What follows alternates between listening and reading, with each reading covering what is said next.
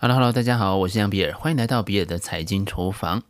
区块链游戏打着边玩边赚 （Play to Earn） 的旗号，让许多玩家可以说是趋之若鹜。然而呢，许多游戏爆发之后却如同烟火一般，只有一时的灿烂，然后呢就迅速的崩坏了。早期的玩家呢，迅速的赚饱之后离场，后期的新手玩家还没有搞清楚状况就已经成了被收割的对象了。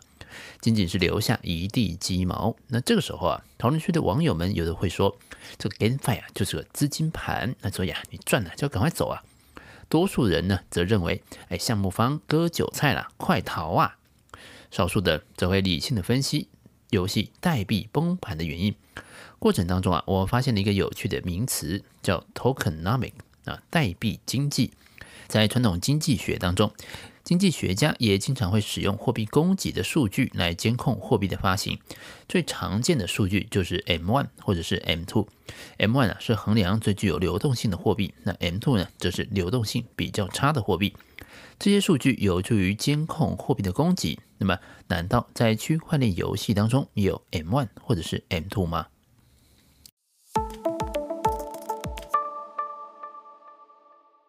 什么是代币 Token？代币是加密货币的计算单位，表彰特定的资产或者是代表区块链上的特定用途。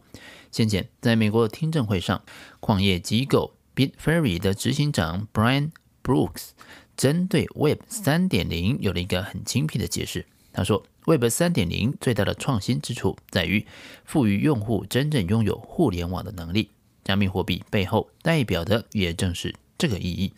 代币代表的是底层网络的一部分所有权。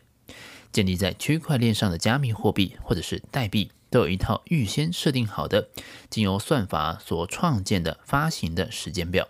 这也就表示呢，我们可以相当准确的预测某个特定的时间将会有多少代币被创造出来。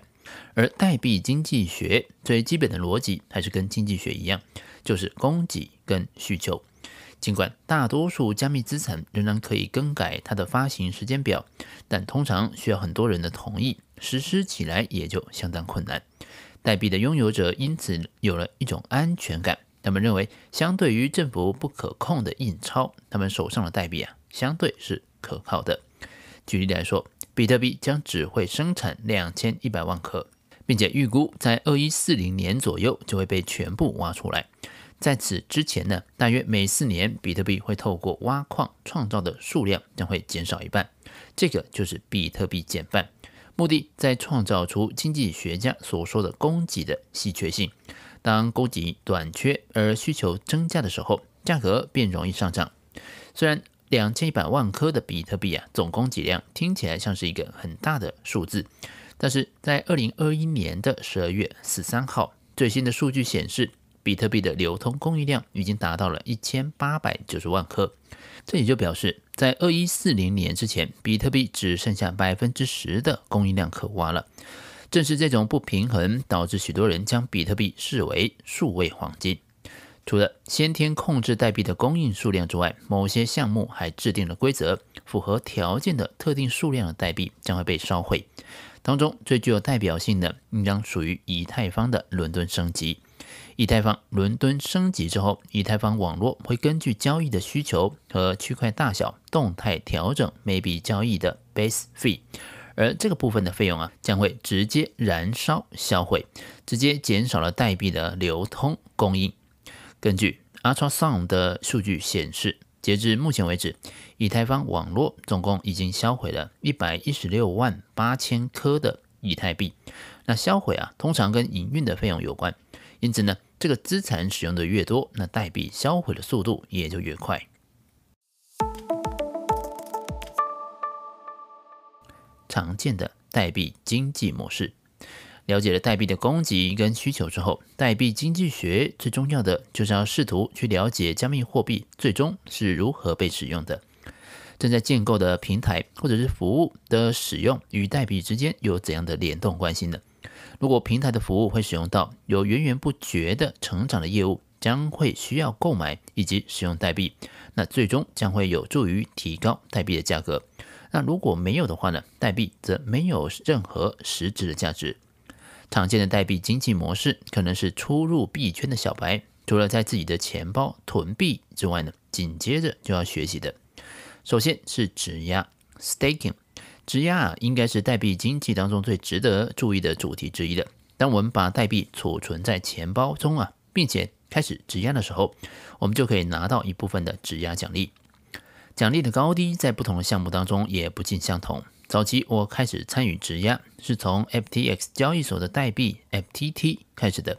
因为质押之后呢，可以减免交易手续费。透过质押可以减少代币在外流通的数量，进而达到维持币价稳定的效果。过程当中，参与质押的持币者还有类似利息的奖励，对于想要长期持币的人来说，也是不无小补的收益来源。事实上，这些利息，也不是最重要的，重点还是项目发展的成果到底好不好呢？事实上，由于我早期，就参与了 FTT 代币的质押，结果，没有想到这个 FTT 涨了有10倍之多。其次是价值交换。交易转账的功能应该是所有买过 NFT 的人都体验过的，也就是因为买卖产生价值的转移。透过区块链 ，NFT 的持有者可以轻易的完成一手交钱一手交货。以太坊早年的 ICO 风潮也已经成功的证明，项目可以使用代币来交换价值和创造价值，利用代币 ICO 筹集资金以及启动去中心化应用程式 DAPP。GameFi 与代币经济。当区块链跟游戏结合之后呢，代币经济又蹦出了新玩法了。游戏与加密货币结合之后的 GameFi 当中的代币经济，自然成为了游戏经济和奖励体系的一环。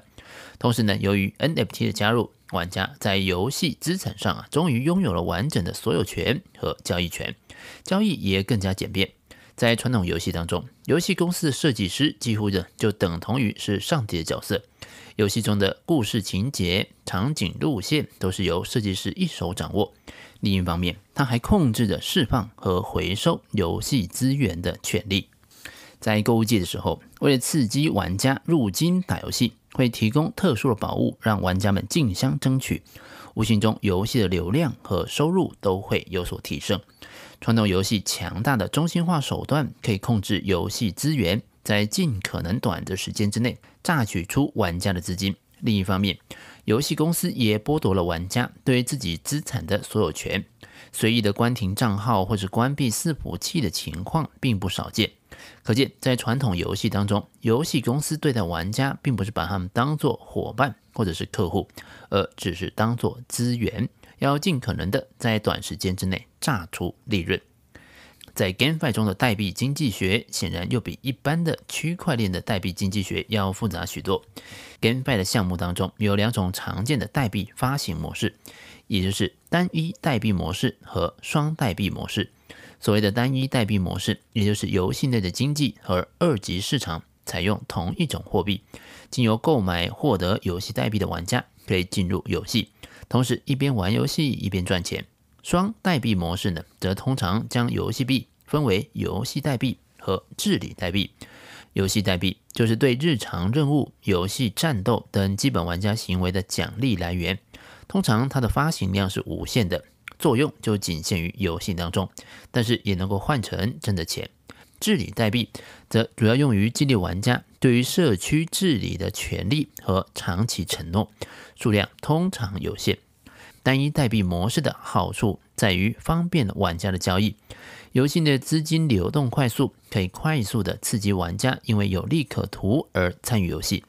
但是单一代币与法定货币之间的直接交易，增加了二级市场对游戏内经济体系的影响。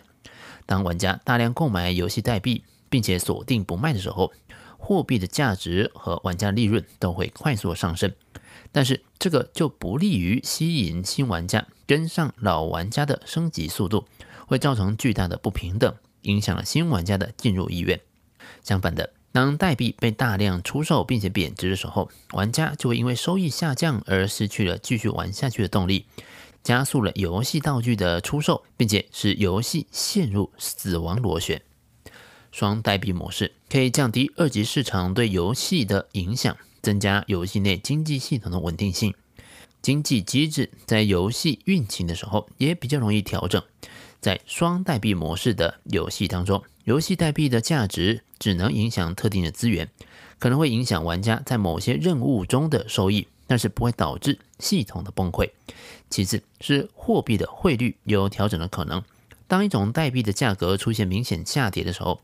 游戏的项目方可以透过游戏内的激励和奖励增强玩家的使用，或者是增加消耗，这样子代币的价值就会上升，玩家的信心就会增加，从而可以延续游戏的寿命。由于 GameFi 当中游戏的利润来源可能来自于 NFT 的持续交易，或者是游戏中的代币消耗，概念上与传统游戏不同，玩家在 GameFi 世界中的角色地位也可能与传统游戏中的摇钱树有所不同。